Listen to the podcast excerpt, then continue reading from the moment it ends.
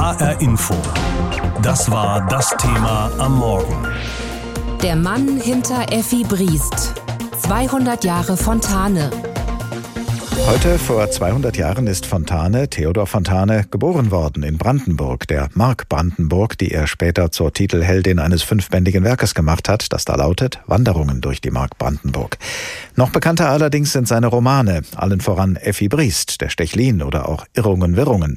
Fontane war der Sohn eines Apothekers, er selbst wurde Journalist und in seinen Romanen spiegelt sich die damalige deutsche Gesellschaft des 19. Jahrhunderts lange her. Was aber kein Grund sein muss, sich nicht mehr mit Fontane zu beschäftigen. Professor Per Trilke ist Juniorprofessor für deutsche Literatur des 19. Jahrhunderts und Leiter des Fontane-Archivs an der Universität Potsdam und ich habe mit ihm gesprochen. Herr Professor Trilke, schon zu Fontanes hundertstem Geburtstag schrieb Kurt Tucholsky über Fontanes Romane, wir wollen uns nichts vormachen, sie sind ein wenig verblasst und verstaubt. Wie sehen Sie das denn aus heutiger Sicht? Zu Tucholskys Zeiten war es tatsächlich so, dass man eher auf die Gegenwartsliteratur geschaut hat.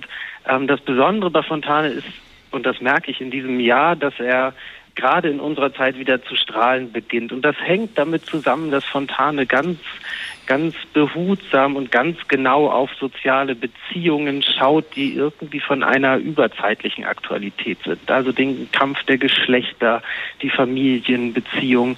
Und da hat er ein ganz feines Gespür für und das gibt ihm doch wieder eine Aktualität, die die Leute irgendwie fesselt heute. Da sind wir gleich beim wahrscheinlich berühmtesten Werk von Theodor Fontane bei Effi Briest, ein Mädchen, das mit 17 Jahren gegen ihren Willen mit einem deutlich älteren Mann verheiratet wird. Ist das die Geschichte einer, wie man heute sagen würde, Zwangsheirat? Das ist ein bisschen tatsächlich eine solche Geschichte und es ist die Geschichte eines Mansplainers, könnte man auch sagen, eines Mannes, der auch seine Frau zu Hause in eine Art goldenen Käfig einsperrt, wo sie vor Langeweile fast zergeht das hat eine unglaubliche Aktualität, gerade wenn man das versucht in unsere heutige Zeit zu übersetzen. Und es zeigt gleichzeitig, was für Zwänge auf den ähm, Figuren, auf den Menschen, in dem Fall insbesondere auf ähm, Frauen gelegen haben in dieser Zeit. Und da kann man ganz schnell auch irgendwie in die Gegenwart Brücken schlagen. Fontane hat ja oft Frauen zu seinen Hauptpersonen gemacht und ihre Nachteile in der Gesellschaft zum Thema gemacht. Sie haben das ja eben auch schon angedeutet. Würden Sie so weit gehen, ihn als einen frühen Feministen zu bezeichnen? Nein, das ist, glaube ich, zu viel gesagt. Was Fontane macht, ist, er nimmt die Frauenbewegung, die es ja in dieser Zeit gibt und die in dieser Zeit an Fahrt aufnimmt, sehr wahr und er beobachtet insgesamt die Zwangslagen von Menschen in seiner zeitgenössischen Gesellschaft. Und da sind die Frauen einfach in ihren Möglichkeiten zur Selbstverwirklichung unglaublich eingeschränkt, obwohl sie gleichzeitig immer mehr Bildung bekommen, klüger werden, gewandter in der ähm, Gesellschaft sich bewegen können, aber das nicht entfalten können. Und das merkt er als eine Spannung in der Gesellschaft, ähm, die er in seinen gesellschaftskritischen Romanen dann auch versucht zu beschreiben und freizulegen. Wenn man mal absieht von diesem ja offensichtlich mehr denn je aktuellen Frauenthema in Fontanes Werk, täuscht dann vielleicht doch nicht der Eindruck, dass Fontane ansonsten Geschichten erzählt, die dann doch eher ins tiefe 19. Jahrhundert gehören, als es noch Duelle gab, Ehrenerklärungen und dergleichen. Eine Zeit, die eigentlich uns heute ziemlich fern liegt. Das trifft auch zu. Und das erhöht natürlich in einer gewissen Weise auch den Reiz dieser Texte. Denn ich meine, unsere Gegenwartsgesellschaft kennen wir ja. Warum brauchen wir die noch in Literatur, könnte man polemisch sagen. Also Fontanes Romane sind immer auch eine Einladung des Eintauchens in Geschichte, in die Geschichte dieses preußischen ähm, Reichs bzw. des Deutschen Reichs dann Ende des 19. Jahrhunderts. Und das hat immer auch eine Art ethnologisches Interesse, weil wir uns viele dieser Rituale dort auch fremd erscheinen, diese Tischgesellschaften, die die da immer veranstalten. Also da ist, muss man, glaube ich, auch eine gewisse historische Neugier mitbringen. Und wenn man die mitbringt, kann man diesen ganzen Details und diesen ganzen Ritualen, die Fontane da skizziert, auch unglaublich viel an Geschichte entdecken. Sie als Literaturwissenschaftler, Herr Professor Trilke, haben natürlich nicht nur Fontane im Blick, sondern ja, wenn man so will, die ganze deutsche Literaturgeschichte. Wo würden Sie Fontane denn in dieser deutschen Literaturgeschichte einordnen? Was macht da seine Bedeutung aus im Laufe dieser Geschichte? Ja, Fontane hat einmal im 19. Jahrhundert den deutschen Roman von Weltgeltung geschaffen. Ähm, der deutsche Roman im 19. Jahrhundert hat nicht so ein vergleichbares Standing wie Flaubert oder Tolstoi und da hat Fontane tatsächlich etwas geschaffen, diesen urbanen, den städtischen, den gesellschaftskritischen Roman, der seinesgleichen sucht und er hat zugleich mit seiner Erzählweise die Moderne im Grunde vorweggenommen. Er ist einer der Vorgänger von dann den Nobelpreisträgern wie Thomas Mann, der also irgendwie dem modernen Roman vorgearbeitet hat. Und da kommt ihnen eine ganz wichtige, entscheidende Schlüsselstellung zu in der Literaturgeschichte. Theodor Fontane, der als Schriftsteller nicht nur der Mann hinter Effi Briest, sondern auch der Schöpfer vieler anderer literarischer Gestalten gewesen ist und der nicht nur als Dichter und Romancier, sondern auch als Kriegsberichterstatter und Apotheker gearbeitet hat. Heute zu seinem 200. Geburtstag hat unser Reporter Stefan Bücheler in nicht einmal drei Minuten ein paar besonders wissenswerte Informationen über diesen Mann zusammengefasst, beginnend mit einem Namen, der aber, obwohl es zuerst den Anschein hat, nicht der Name des Dichters ist. Herr von... Na, wie heißt er? Rebecca, Rebecca im Havelland, ein Bärenbaum in seinem Garten stand und kam die goldene Herbsteszeit und die Beeren leuchteten weit und breit. Da staufte Wetzmittag vom Tromischoll, der von Rebeck sich beide Taschen voll und kam in Pantinen an Junge daher. So rief er Junge, wissende Bär und kam ein Mädel, so rief er deren, komm mal rüber. Fontanes Ballade mit der Birn, hier mal gesungen von Achim Reichel, gehört ganz klar zu den bekanntesten Gedichten Deutschlands. Viele haben es in der Schule gelernt und dort ist ihnen wahrscheinlich auch Effi Briest begegnet, oder?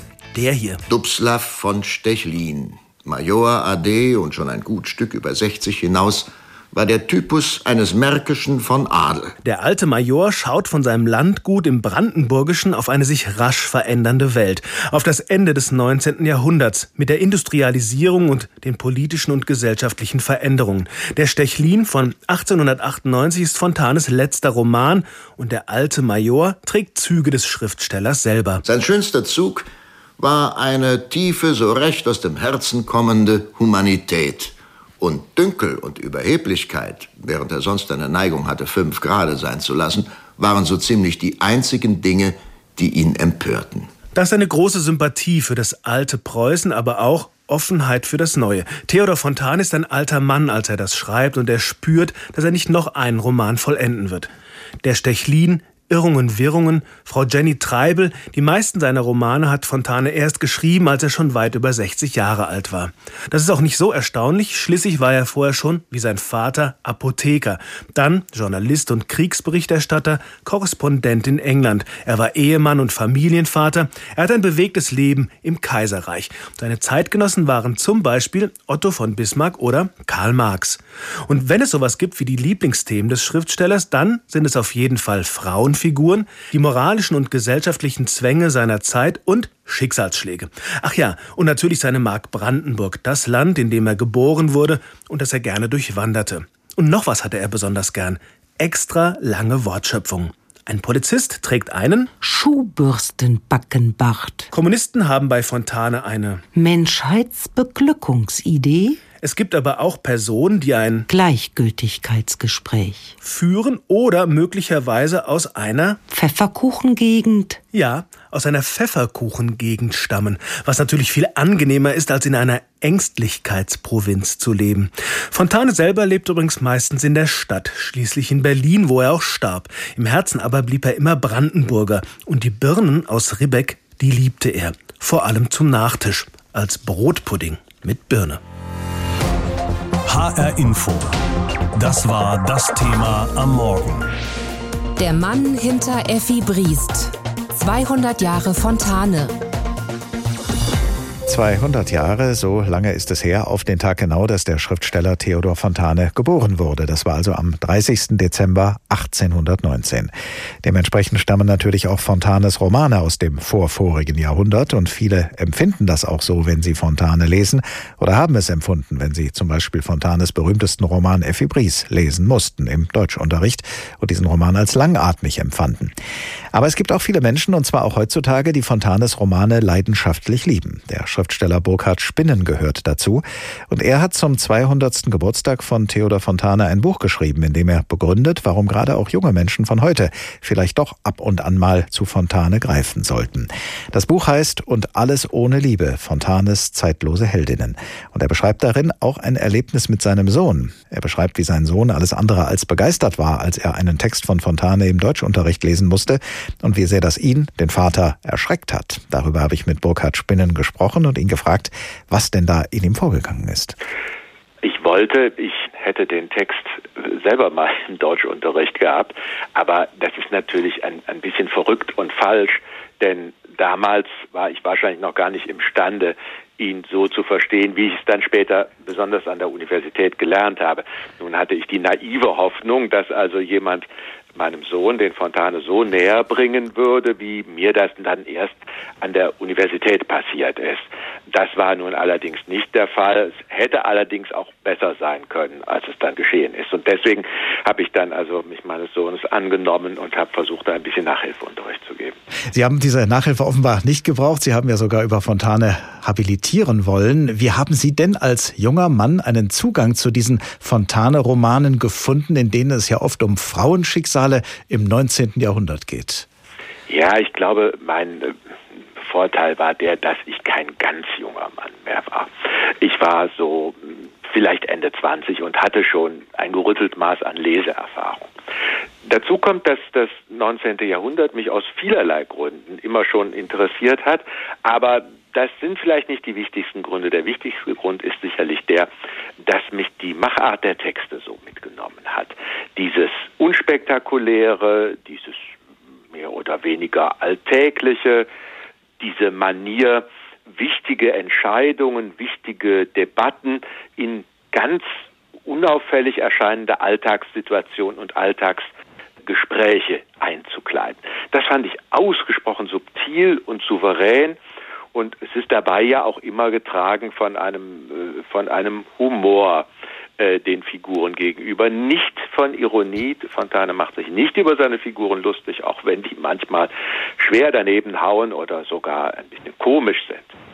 Sie haben ja nun ein ganzes Buch geschrieben, in dem es darum geht, Fontanes Frauenfiguren den Lesern von heute näher zu bringen. Sie schreiben in dem Buch, unsere Gegenwart ist voller Effis, voller Lenes. Nehmen wir mal Lene aus dem Roman Irrungen, Wirrungen. Eine junge Frau aus einfachen Verhältnissen, die eine nicht standesgemäße Beziehung mit einem Baron eingeht. Was soll eine junge Frau heute damit anfangen? Da muss man dann so ein paar Tricks anwenden.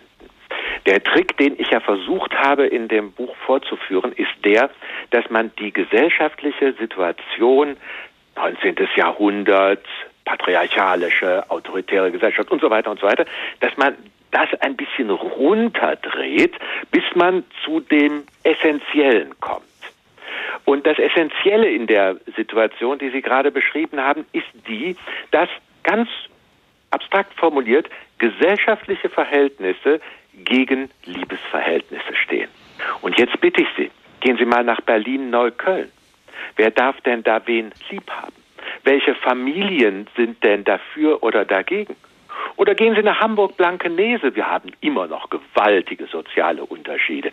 Im Gegenteil, die Schere zwischen Arm und Reich klafft immer größer. Und was glauben Sie, wie stark da oft der Druck ist innerhalb des eigenen Soziotops, innerhalb der eigenen äh, ökonomischen Klasse zu heiraten, auch wenn Liebe und Zuneigung einen anderen Weg gehen wollen. Und auf die Art und Weise findet man die heutigen Effis und findet man die heutigen Lenes überall wieder. Das heißt, es gibt tatsächlich vor diesem Hintergrund Parallelen zwischen der deutschen Gesellschaft des 19. Jahrhunderts und der Gegenwart. Weil Fontane menschliche Grundkonstellationen beschreibt. Die gibt es in jeder Gesellschaft, die gibt es in jeder Epoche.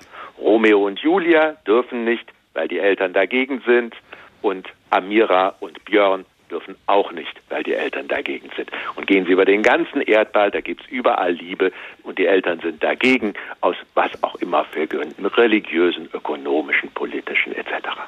Hier bei uns in Hessen ist Fontane keine Pflichtlektüre im Unterricht. Würden Sie denn dafür plädieren, ihn auf jeden Fall im Unterricht zu lesen?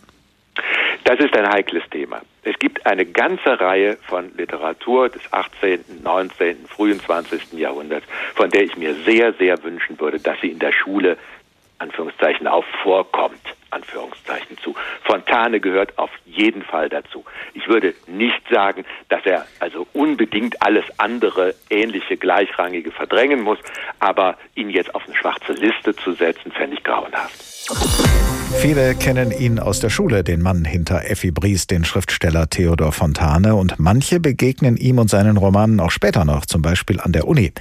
Nun war allerdings schon Kurt Tucholsky Anfang des 20. Jahrhunderts der Meinung, dass die Texte des damals hundertjährigen Fontane, Zitat, ein wenig verstaubt seien. Wie mag das erst heute sein, am 200. Geburtstag des Schriftstellers? Hat Fontane den Studierenden von heute noch irgendetwas zu sagen? Nun, Studierende der Literaturwissenschaften an der Uni Kassel beschäftigen sich gerade in einem Seminar mit Fontane und unser Reporter Jens Wellhöhner hat sie dabei beobachtet. Irrungen, Wirrungen. Über Fontanes Roman muss Julian Arnold heute ein Referat halten. Der junge Mann trägt ein modisches Hemd und sieht gar nicht so aus, wie sich viele vielleicht einen Bücherwurm vorstellen, der heutzutage noch Fontane liest. Fontane, altbacken, der Student ist da ganz klar. Nein, Fontane hat ja eine Thematik gewählt, die absolut genial ist und absolut äh, zeitlos ist. Auch Kevin Schmidt stimmt dazu, auch wenn ihn Fontane früher eher abgeschreckt hat. Das erste Mal Fontane gelesen habe ich auch in der Oberstufe, glaube ich. Das war 2016. Da als Schüler habe ich mich, um ehrlich zu sein, halt noch nicht so wirklich mit dem Thema auseinandergesetzt. Aber mittlerweile finde ich auch wieder das Werk sehr gut lesbar und auch die Thematik und alles drum und dran ziemlich interessant. Das freut auch den Seminarleiter. Nils Lehnert ist 35 und schon lange großer Fontane-Fan. Aber ich gebe frei heraus zu, dass ich Fontane nach wie vor immens gerne lese. Und ich glaube auch, dass Studierende da noch einiges ähm, lernen, entdecken, vielleicht richtig angeleitet auch wertschätzen können. Nils Lehnert hat sich Irrungen, Wirrungen ausgesucht, denn dieser Roman sei besonders zeitlos. Fontane beschreibt darin Lene, eine junge, sehr selbstbewusste Frau. Sie verliebt sich als Bürgerlicher aus dem einfachen Volk in einen Adligen, eine uneheliche Beziehung und dann auch noch über die Standesgrenzen hinweg. Die Gesellschaft des 19. Jahrhunderts war schockiert. Fontane war ein sehr fortschrittlicher Autor. Der beispielsweise durch Irrungen und Wirrungen dann auch vom Adel geschnitten worden ist. Also diese grässliche Hurengeschichte, Zitat, ähm, wie die zeitgenössische Kritik sagte, kam nicht sonderlich gut an.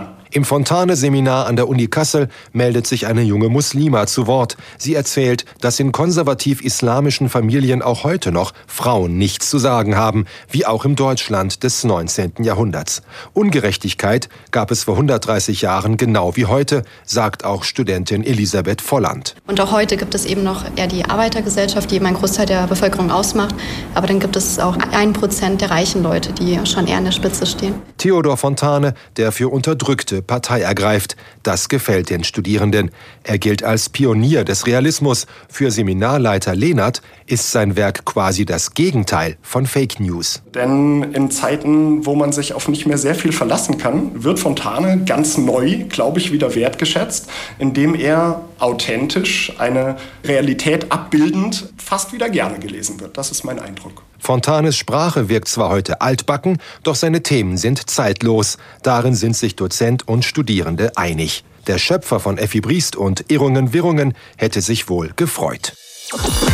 Es ist kein Zufall, dass wir den Schriftsteller Theodor Fontane zu seinem heutigen 200. Geburtstag ausgerechnet als den Mann hinter Effi Briest bezeichnen, denn Effi Briest ist vermutlich der bekannteste Roman von Theodor Fontane. Und außerdem ist wohl kein deutscher Roman so oft verfilmt worden wie die Geschichte der 17-jährigen Effi, die gegen ihren Willen mit einem sehr viel älteren Mann verheiratet wird. Mein Kollege Ulrich Sonnenschein über Effi Briest auf der Leinwand und wie sie sich dort im Lauf der Zeit verändert hat. Effi! Mama? Effi Briest ist Theodor Fontanes erfolgreichster Roman. Es liegt also nahe, dass auch der Film sich dafür interessierte. Von den 18 Fontane-Verfilmungen entfallen allein fünf auf Effi Briest und schaffen ganz unterschiedliche Adaptionen des ersten deutschen Gesellschaftsromans. Bereits 1939 nahm sich Gustav Gründgens den Stoff vor und drehte den eher moralischen Film Der Schritt vom Wege. Wenn Sie mich nur nicht mit zu freundlichen Augen ansehen. Ich bin noch sehr jung und Jugend. Ach, meine gnädigste Frau, sagen Sie nichts gegen die Jugend. Die Jugend, auch in all ihren Fehlern, ist sie noch schön und liebenswürdig. Gründgens Ehefrau Marianne Hoppe verkörperte die Effi, eine Frau zwischen zwei Männern, ihrem Mann Gerd von Innstetten und dem Major von Krampas. Der Film gilt als Gründgens berühmteste und ambitionierteste Kinoinszenierung und verursachte eine stürmische Nachfrage nach dem Roman. Du brauchst nicht so doof! Ich will euch nicht mehr! Ich hasse euch! Es dauerte nur 16 Jahre, der Farbfilm hatte sich durchgesetzt, da inszenierte Rudolf Jugert 1955 Effi Briest erneut. Unter dem Titel Rosen im Herbst spielten Ruth Leuwerig, Bernhard Wicki und Karl Radatz die Hauptrollen. Den Originaltitel Effi Briest verwendete DEFA-Regisseur Wolfgang Luderer erstmals 1970 in seiner Fernsehverfilmung. Angelika Domröse spielt die Effi voller Hingabe. Anders als in der Verfilmung von Frau Jenny Treibel, die der bürgerlichen Hauptfigur klassenbewusste Elemente unterschiebt, wurden hier das preußisch-bürgerliche Milieu, in dem Effi untergeht, erhalten. Die bislang beachtenswerteste Verfilmung des Stoffes kam nur vier Jahre später von Rainer Werner Fassbinder mit Hanna Schigula in der Titelrolle. Der vollständige Titel lautete allerdings Fontane Effi Briest oder Viele, die eine Ahnung haben von ihren Möglichkeiten und ihren Bedürfnissen und trotzdem das herrschende System in ihrem Kopf akzeptieren durch ihre Taten und es somit festigen und durchaus bestätigen. Sag mir, Schatz, was du noch weiter auf dem Herzen hast. Nichts, Mama. Wirklich nichts? Wirklich nichts, ganz im Ernst. Wenn es aber doch am Ende was sein sollte, so müsste es ein japanischer Bettschirm sein, schwarz, mit goldenen Vögeln und ein jeder hat einen langen Kranichschnabel. Das Interessante an Fassbinders Version ist nicht die Abweichung von der Vorlage, sondern die extreme Nähe. Alles, was im Film gesprochen wird, stammt von Fontane selbst. Fassbinder liest den Roman mit filmischen Mitteln und macht dabei die Künstlichkeit transparent. In der fünften und bislang letzten Verfilmung von Hermine Hundgeburt aus dem Jahr 2009 gibt es eine deutliche Abweichung vom Roman. Effi, gespielt von Julia Jentsch, geht nicht an den gesellschaftlichen Zwängen zugrunde, sondern entwickelt sich zu einer freien und emanzipierten Frau. Du tust doch alles dafür, damit du mich einsperren kannst in deinen Käfig aus Angst. Dreimal pro Stunde ein Thema. Das Thema in HR Info. Am Morgen und am Nachmittag.